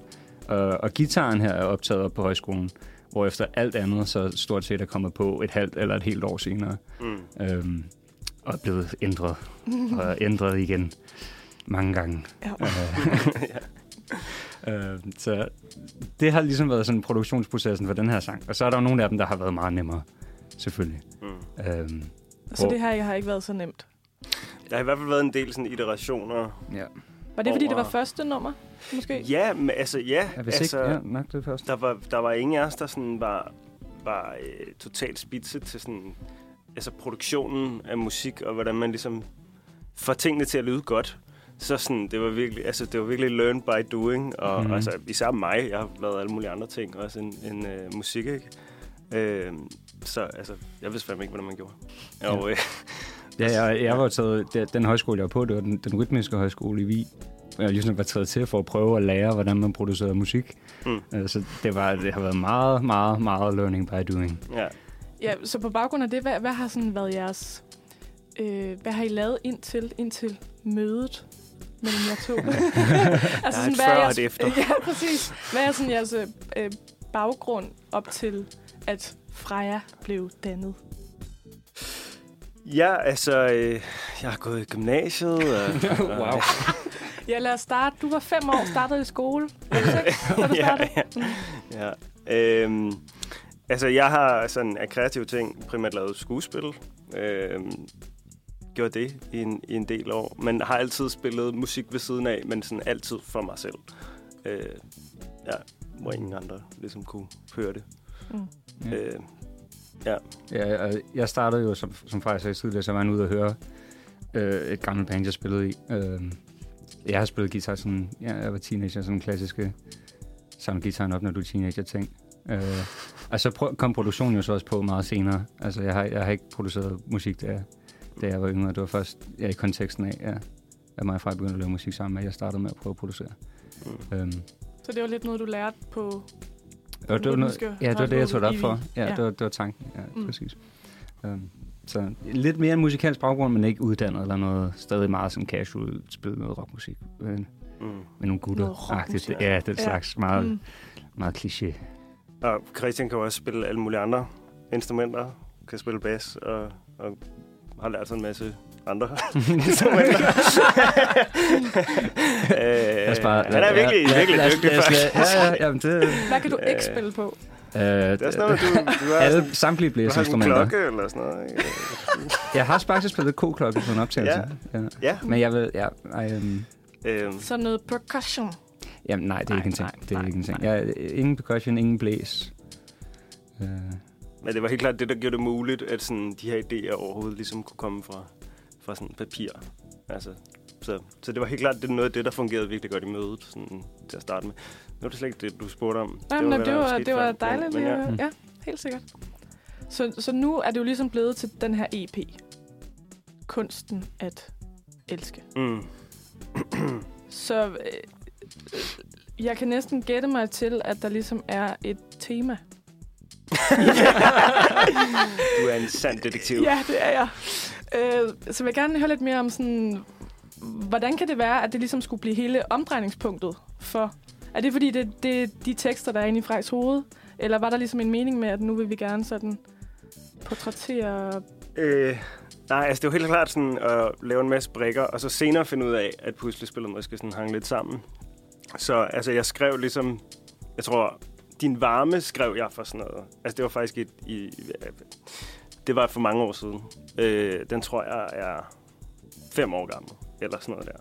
Øh, øh, så det var den første kaldersang, der blev skrevet til det. Og så, og så senere skrev jeg jo så ja, de andre, men ikke i den her sådan, kroniske rækkefølge med møde. Der var ligesom ikke sådan, nu skal vi lave en kærlighedshistorie. De er ligesom øh, opstået helt organisk. Ej, Øh, ligesom med kærligheden. Nå, Ja. Ja.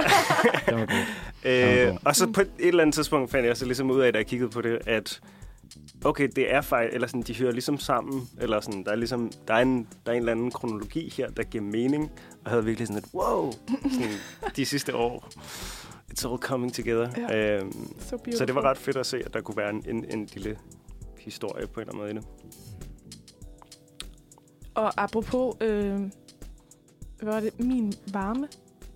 To sekunder. Undskyld, jeg har lige tekniske... Øh, ja, din- din, varme. din varme. Undskyld. ja. Mm-hmm. Min varme. Ikke det er min. rigtig varmt derinde. Din. Ja, din varme. Flot, Mathilde.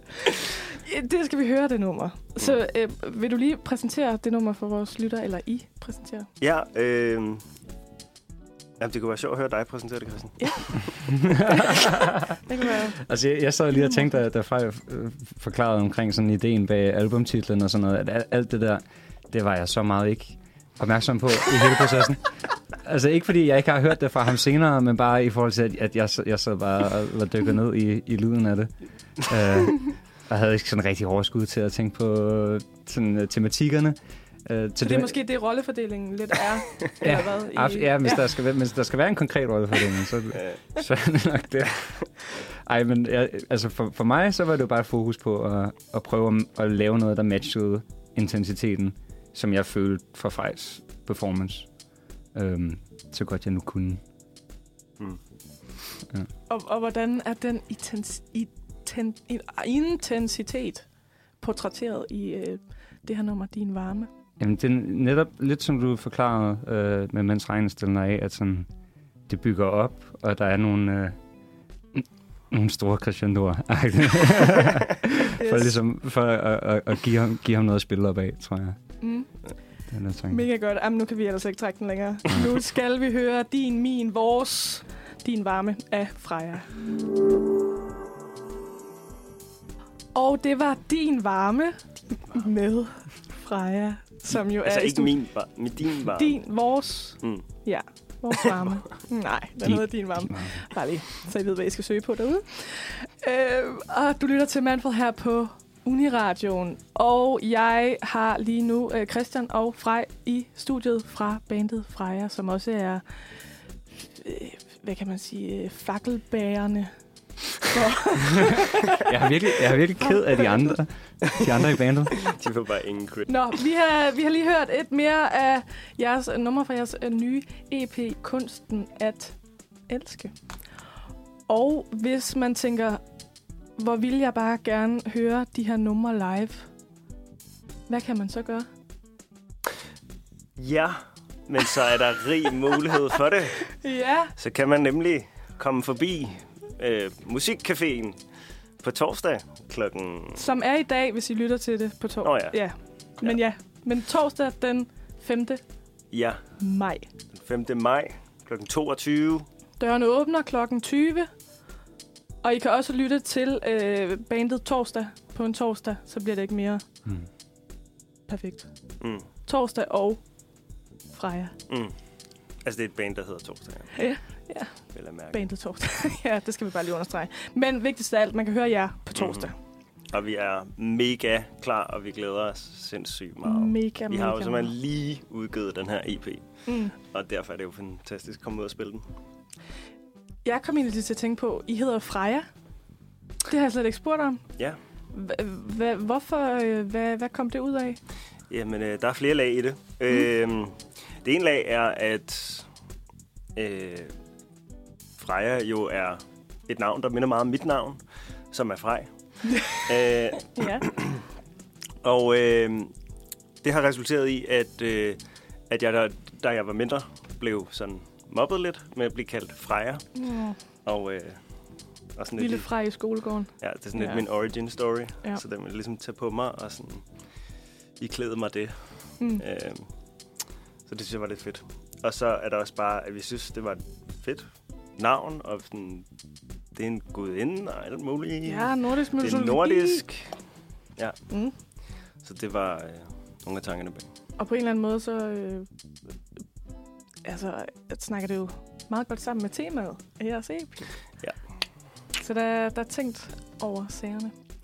Men hvad, hvad er fremtidsplanerne for bandet Freja? Vi skal Christian. spille på torsdag. Ja, Hvad Eller i dag. I dag. I dag. hvad sker der efter det? Hvad, hvad er sådan, hvis, hvis I sådan skal...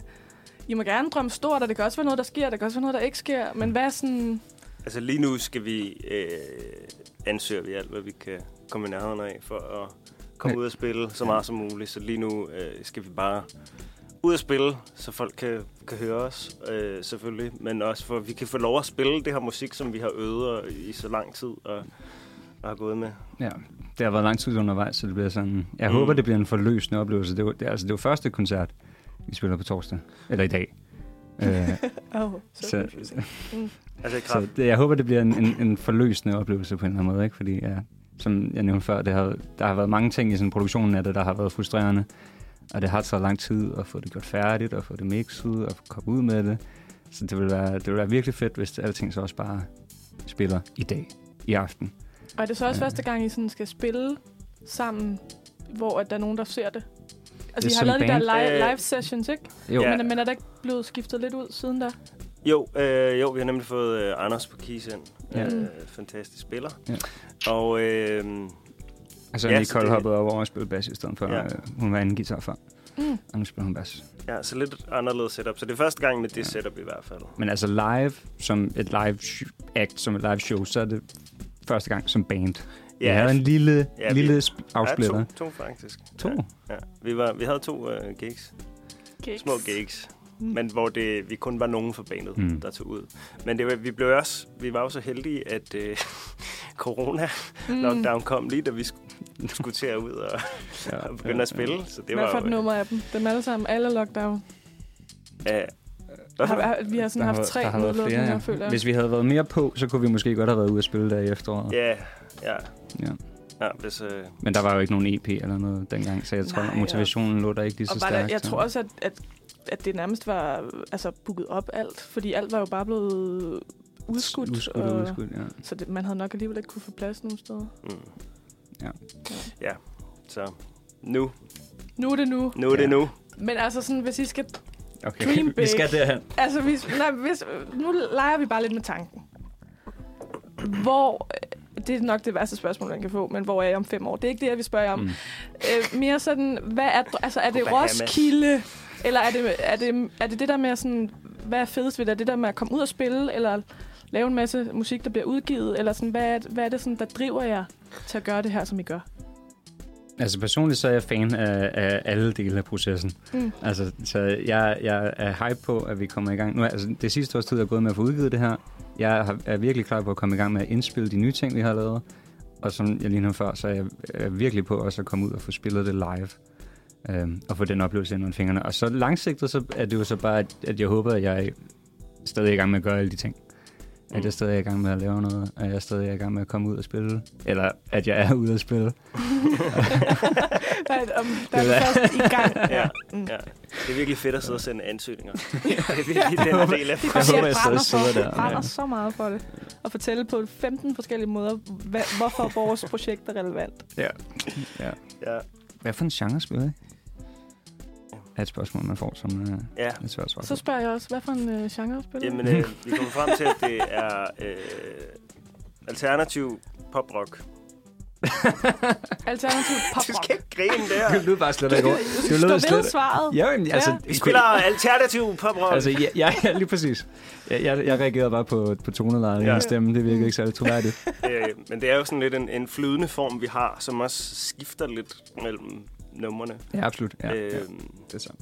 Så der er noget, der er mere guld i mund, og der er noget, der er mere bisse, eller der er noget, der er mere øh, Sev Jørgensen, eller sådan, det er nogle Mm. af de, de navne, der sådan, øh, Og, det, og det, var, det var navne, det var ikke bare ord, han sagde. Nå. Det var sådan, de første, var- det var guld i mund, øh, bisse. Det er sådan, hvis folk ikke lige ved, Hvis man lytter til Uniradioen, så ved man godt, så ved man det godt, er. hvem de er. Ja, ja. Men i hvert fald, øh, så, I, så det er ikke sådan noget med, at, øh, at I vil spille på Roskilde, eller... Jo, jo, Jo, jo, præcis, jo. det var bare det, jeg ville Roskilde! høre. Det var bare det, jeg ville høre, jo. Selvfølgelig, vil vi gerne det. Ja, Men altså, alle bands vil jo gerne spille på Roskilde. Ja. ja, Øhm, jo, jo. Og altså, det, det, jo, selvfølgelig. Ja, Nå, ja, ja. det var mit toneleje der. Vi spiller på Roskilde med vores po- alternativ poprock musik. Om fem år. Uh! på alle andre scener. Det er I, I de næste, der kommer til at lave en kæmpe koncert i parken. Ja, det, Det Ligesom Minds. oh, ja. yes. det var sygt. Men ikke post-lockdown forhåbentlig. Ikke en, ikke en sådan, nu åbner vi efter en to års lockdown igen koncert. Åh, oh, nej, nej, der kommer vel ikke mere nu. Nej, det, det, det, Nej, det, det, nu er det, det det, håber jeg godt nok Det ikke. håber vi ikke. Nej. Men i hvert fald... I God stemning, god stemning. Øh, Have, øh, I skal have mange tak på at øh, komme herind i dag, ja. Og snakke om øh, jeres øh, projekt, jeres band. Hvad, hvad, hvad, I, ba- I et band. Det er Ja, fordi, et band. sådan øh, et presseting, der står sådan i det her projekt-agtigt. ja, det er bare for at være det er lidt... band. øh, Det er bare for at være lidt cool. Ja, Helt sikkert. Bandet Freja øhm, har vi snakket om i dag. Og I skal jo spille i dag, som er på torsdag, fordi at vi optager det her en mandag, men sender det på en torsdag. Torsdag den 5. maj spiller yes. I i Musikcaféen. På Klok- Musikcaféen. klokken 10, Ved dørene. Åbner klokken 8. 8. Ja, og I spiller sammen med et andet band torsdag. I spiller ikke sammen, I spiller efter dem. Ja. ikke sådan noget en merch. Ja, og det kan ellers være fedt. Nej, fuck, vi har ikke Spiller o- oven i hinanden. Fuck, man. Nå ja. Uh. Ja. Oh. I kan nå at få det nu. Oj. Det snakker vi om øh, på et andet tidspunkt. Nu skal vi lige høre et sidste nummer fra jer. Og det, øh, jeg- jeg har udvalgt, øh, fordi I sendte mig jo en masse dejlige numre, men nu har jeg udvalgt det sidste, og det er et større udsnit. Vil I øh, præsentere det for vores lytter? Det er jo det er anderledes end de to andre, på den måde, som Fej beskrev tidligere. Det er en anden sang end de andre sange, jeg hører. det, er, det er noget andet. Den er mere optempo. Det er lidt sådan, jeg tænker over det. Der bliver sunget øh, øh, højere og lavere toner nogle steder. Ej, sorry. Øh, ja. Jamen, gør det, altså, jeg gør det bedre, så, Ja. så forklar det bedre. øh, jamen Ja. altså, okay. Det er jo den første sang på vores EP, og det er mødet. Det er her ligesom alt kan ske, ikke? Og, så er det det der med at få et større udsnit på en eller anden måde også af livet, eller sådan at se, der er noget Af større. kærligheden. Ja, Mm. der er sådan, tingene åbner sig op for en, ikke? Så man kan ligesom også se den udvikling på jeres EP, altså sådan, de, det er kronologisk sat op, sådan, eller hvad? Nu siger du, det er starten. De, de er, ja, jamen der, der er simpelthen altså, mødet, mm. Og så øh, din varme kommer bagefter, som er det her med at deal med kærligheden, efter man ligesom måske har fundet den. Og så break-uppet, og så forvirringen bagefter kommer på taxa, og så kommer man videre fra forholdet, øh, som, som skævner afsted, hedder den. Og øh, så til sidst er det på en eller anden måde erkendelsen af det, der, der er sket, øh, som er Stjernestorm.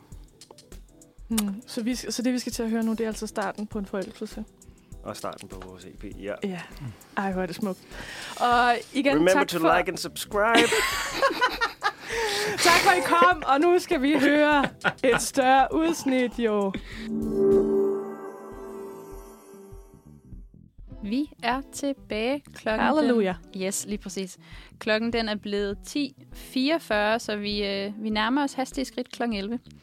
Vi, øh, vi skal lige runde en, øh, et lille dilemma, vi, øh, vi har fået. Og man kan sige, at her på, øh, på redaktionen får vi øh, dilemmaer fra vores kære lyttere. Og i, øh, i dag, der passer dilemmaet faktisk rigtig godt ind under vores øh, lille krigsfredstema. Det har vi i hvert fald, øh, det synes vi. at Vi, vi gør. synes ja. godt, at den kan gå ind under. Ja. Så, øhm, så det... Skal vi, skal vi prøve at, vi, vi prøver at det? afspille det. Ja. Hej, kære Manfred. Jeg har et dilemma, som jeg håber, I kan hjælpe mig med. Hvordan slutter jeg fred med, at min far, som efter mine forældre blev skilt, har fået en ny familie, og nu prioriterer dem frem for mig og min søskende? Hvor- Hvordan slutter jeg fred med det? Jeg håber, I kan hjælpe mig. Ja. Jeg er simpelthen vild med den her måde, man kan få... er det ikke fedt? Jo, Totalt anonym. det er det. Det er ret ja. fedt, synes jeg. Ja. Okay, øhm, og nu opsummerer jeg bare lige dilemmaet, hvis Ja. der var nogen, der synes, det var lidt svært at høre. Og høre, Øhm, blev sagt, ja. Dilemmaet det går simpelthen ud på, at vedkommende her gerne vil forsøge at slutte fred med sin far, øhm, som efter øhm, en skilsmisse har fået en ny familie, og nu prioriterer dem frem for øh, vedkommende her og vedkommende søskende, øhm, og vil derfor høre, hvad vi tænker, og om vi kan hjælpe. Det, det er et meget stort dilemma. Ja, det er det godt nok. Øh, hvor, begge vores øh, forældre er jo Ikke skilt. ikke skilt. Nej. De, de lever sammen i Ja. god harmoni ja, du ved. Det meste er jo af tiden. altid det meste af tiden. øh, ting og sager, ikke? Ja. Men altså, ja, Øh, det meste af tiden. Det meste af tiden er de glade for hinanden. Altså, man må gå ud fra, at vores øh, lytter er øh, semi-voksen, Ja, siden at personen lytter til. til Manfred. Ja. Øhm, Øhm, jeg tror også, at sådan, hvis jeg kigger på sådan min omgangskreds, så er der faktisk ikke så mange, hvis forældre er skilt. Min kærestes forældre er skilte. Øhm, og mine niæser, altså det vil sige mine søster, mine to søstre, de er også skilt. Men det er nok også det, jeg kender sådan til folk med skilte forældre. Ja, altså jeg, jeg havde en, øh, en veninde, som... Eller havde, hun lever stadig. jeg har en veninde, som... Øh, hvis forældre øh, blev skilt ret tidligt, så hun kender ligesom ikke noget andet end det. Nej. Øh, men han har ligesom været sådan meget... Øh, hun har ligesom fået en ny papfar, og han er rigtig dejlig, og har, har fået to øh, halvbrødre, eller hvad man siger. Ja. Og den familie går ligesom meget godt, men faren har ligesom altid været sådan lidt ud og ind, og behandler hende ikke altid mm. mega godt. Nej. Øhm, så hun har virkelig også mange gange skulle på en eller anden måde prøve at se, om hun kunne lukke ham ud af sit liv. Ja. Øh, så har han jo altid lige kommet kravlende tilbage. Men, men det der med sådan, hvordan i hele hulen slutter man fred med, at for, jeg, for jeg tror ikke, at hun kan, han eller hun, eller den, eller Vedkommende. vedkommende, kan, kan sige så meget til faren, som vil hjælpe. Altså sådan, Nej, altså jeg tror, jeg tror mere, også, det er noget, man skal finde ind i sig selv. Ja, et eller andet, jeg tror også, det en handler, afklaring. handler rigtig meget om, altså sådan, om man altså lærer, og det ved jeg godt, det har jeg ingen forstand på, men jeg tror, det handler om, at man skal prøve at acceptere, at, at livet ikke altid ligesom er det, man synes, det skulle være. Altså, at man ikke kan styre, hvad andre folk vælger. Ja, og også for måske øh, prøve at se, og jeg ved godt, det er svært, for det er jo ens far, altså hallo, hvad gør man? Men, men sådan på en eller anden måde sætte pris på de folk, som, Som vælger er en til livet. Ja, lige præcis. i sit liv.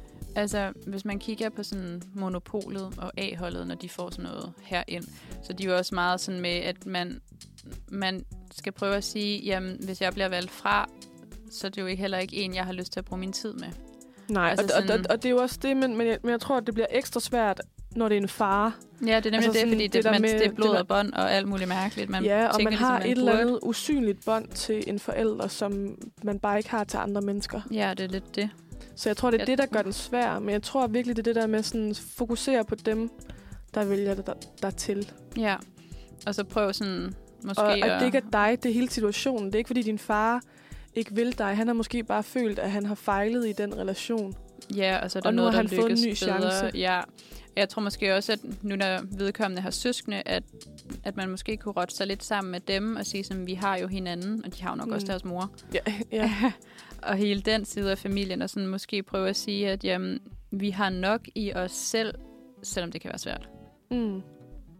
Ja, men jeg tror også, det, jeg tror, det er vejen frem. Eller sådan, selvom at det er mega svært, og det, og det er sikkert også det, personen har prøvet, og det så ikke har fungeret, så skriver Ja, personen ind til forskellige mennesker. ellers, ellers så håber jeg, at vedkommende måske skriver til masser A-holdet eller Sara Monopolet. Ja, ja, men, men øh, vi kan lige så godt hjælpe, som de kan. De er jo ikke psykologer, eller... Ej, prøv at tænk, hvis man lavede et program med psykologer. Det kunne være herre smart, jo. Men det gør man jo i hjerteflimmer for voksne. Nå, Det er jo øh, men er det ikke kun kærlighed? Jytte Vigelsø. Jo, jo, men, men, det er, men der er jo mange dilemmaer, der går ind under det. Ej gud, jeg har ikke hørt det program. Det skulle Ej, det skal du da høre. Ej, det lyder smart. Ja. Og det er lige Jytte en, Vigelsø, der... mig, der sådan lige tror, jeg får en fix Ah. idé, og så er det bare lavet. ja, det er desværre sådan, jeg føler, det er sådan med alle mine idéer, hvor det er sådan, Det gud, man kunne have... Nå, nej. Nej, det, var der nogle de andre, der havde lavet. Ja. Super duper. ja nå, nu, nu kørte vi lige det et helt andet sted, Ja. ja. men det beklager vi. Men i hvert fald, Eller beklager jeg. Prøv at se, om du ikke... Altså, vi ved, at det er meget følsomt, og det er svært, og, det, og jeg, jeg tror ikke, der er et ordentligt svar. Nej, Og vi ved jo ikke, hvordan du kan kapere de her ting. nej, lige præcis. Så det, der er med det, det er at prøve at fokusere på dem i dit liv, der vælger dig til. ja, Og At prøv holde at, at finde noget, noget samhørighed med dine søskende. ja, ligesom lave en lille søskendeklub. Ja, præcis. Det lyder dumt, men jeg håber, I forstår mig. Og måske, altså, hvis, hvis det ikke... Altså, så prøv at række ud på den ene eller den anden måde, men ikke, men ikke blive skuffet, hvis der ikke... Ja, hvis der ikke sker noget. Hvis du ikke sådan bliver grebet. Ja, lige præcis. Ja. Jeg tror ikke, vi har så meget mere at sige til det, desværre. Netop også, fordi Nej. vi, vores egen hverdag og forældre er så langt fra det her. Ja. Ja, ja, Men nu det. sidder vi og bliver sådan helt her. Ja, Det er ja, også, fordi det er et meget stort dilemma. ja, og det er jo Og et også... stort emne, decideret sådan. Ja, det er det. Men jeg håber, at, der, på- at personen på en eller anden måde kan øh, slutte fred med sin far på den ene eller den anden måde. Om det er noget, der involverer faren, eller det er med sig selv med hensyn til at sige, nu øh, prøver jeg at fokusere på dem, der holder af mig og, og, ja. og vælger mig til. Altså fordi han holder jo, selvfølgelig holder han. Ens far kan jo ikke lade være med at holde af en. Nej, jeg tænker Men- også, at vedkommende, altså faren holder nok af dig. Det er bare, altså sådan, jeg tror måske, ved, vedkommende bliver ved med at sige, Mm. mm. at han har svært ved sådan, måske at finde tilbage i en relation. mm. Det kan også være. mm. Nogle gange hjælper det også at skrive et brev uden at sende det. Ja, altså det der med at få alle ens tanker ned. Mm. Så det kunne man også prøve. Men i hvert fald, øh, vi håber, at det var en eller anden form for hjælp. Øhm, Det håber vi i hvert fald. og nu er vores øh, program jo ved at, at lakke mod enden, men jeg synes lige, vi skal høre et, øh, et øh, stykke musik. Og så vender vi tilbage øh, med en afslutning på programmet, og endnu en god nyhed, I kan gå på øh, øh, Lille Fredag med. Ja. Lille Fredag i møde med. Ja. Så nu kommer der et øh, nummer, og det er, nu skal jeg prøve, Cindy Chi- Chiche. Chichi. Chichi, chichi. Øh, nummeret hedder i hvert fald Drive Through.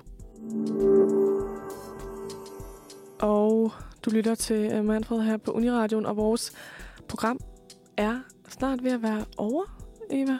Kan det passe, at jeg kun kan høre det i den ene side af min, i min højtaler? Ja, min, min, er også lidt... Uh, Okay, men, men ja. vi er igennem. Jeg gør lige Kan jeg se her, herovre. Så. Ja, okay, super. Jeg blev bare herre forvirret.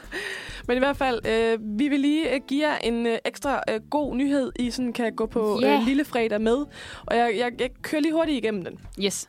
Fordi at øh, vi vil øh, gerne give jer øh, endnu en øh, nyhed med på vejen, og vi skal til øh, Storbritannien, hvor der er gode øh, nyheder på fuglefronten.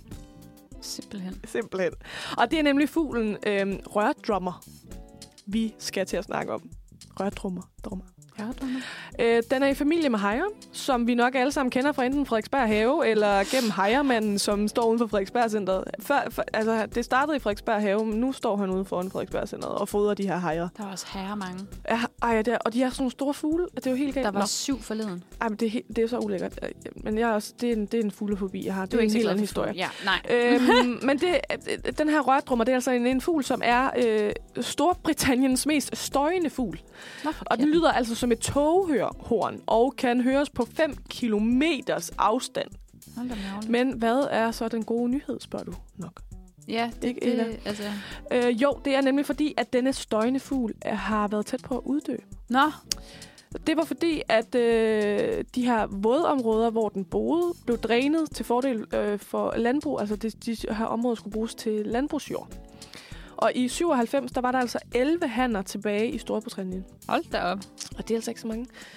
Og Royal Society for the Protection of Birds, som er en organisation, der beskytter fuglene i Storbritannien, tænkte, at nu er det nu eller aldrig, hvis den her fugl, den skal reddes. Så de øh, i gang satte sådan flere initiativer til at genoprette de her vandvåde, vandvåde områder. og her kommer den gode nyhed så. Fordi i dag er der 228 hanner i Storbritannien. Og det er altså til forskel for tilbage i 97, hvor der kun var 11. Så der er altså sket en udvikling. Okay. Det er der uden tvivl en skøn og dejlig og positiv øh, nyhed. Og den her genopretning af øh, vådområder er ikke kun godt for rørdrummerne, men øh, det beviser også, at vi kan øh, ligesom genoprette vores indvirkning på jorden og redde dyrearter. Altså, vi kan ligesom genoprette de her vådområder. Det, det, hvis vi bare sætter ind, så kan vi faktisk godt gøre noget. Og Ja. det er jo positivt. Og derudover så hjælper de her vådområder også med at forhindre oversvømmelse. Og de hjælper med at lave kulstof i, øh, i luften. Og sidst men ikke mindst hjælper det også øh, bestanden af en del andre fugle. Som eksempelvis rørdrommerens fætter hejren, som vi lige snakkede om før. øh, så det er jo øh, bare helt igennem en skøn nyhed. Må jeg, øh, må jeg spørge at, dig? altså, at vi- at vi kan gøre en forskel, hvis vi bare tager initiativet. Så tillykke til øh, rørdrummeren. Du må gerne spørge mig om noget nu. Ja, jeg, jeg spørger om noget dumt, fordi... Er man glad for, at den er kommet tilbage, når den larmer så meget? Jamen, jeg tror det er fordi, at, at der er jo en grund til, at alle øh, species er her en eller anden. Okay. Altså sådan- jeg er med igen. Så jeg tror, den gør et eller andet. Det gør noget godt, Godt. for os. Okay, Ja. jeg vil bare lige... Jamen, det, det er et godt spørgsmål, for det er også det første, jeg tænkte, hvor det bare sådan, hvis det er sådan en, Hvis et det er sådan en træls, træls en, der larmer. Men det er også en, altså det, den er ikke tæt på, altså den bor ude i de her våde, vådområder i Altså, skove. den er ikke sådan inde i London? Nej, præcis. Du måske Øhm, høre den. Ja, 5 kilometer der også. Hold op. Og den er sådan, øh, nu har jeg sat et billede ind, øh, du ja, kan se. den er meget sød. Øh, så den minder lidt om en hajer. Altså bare, den har ikke lige så lange ben som en hajer, men den har Nej. sådan lidt det der hoved og næb er sådan lidt hajeragtigt, vil jeg sige. Den er meget glat. Det er jo nok, fordi den bader meget i de der vådområder. Det giver mening. Ja, det giver god mening. Men klokken den begynder så småt at nærme 11 nu. Det gør den, og vi skal afrunde vores program.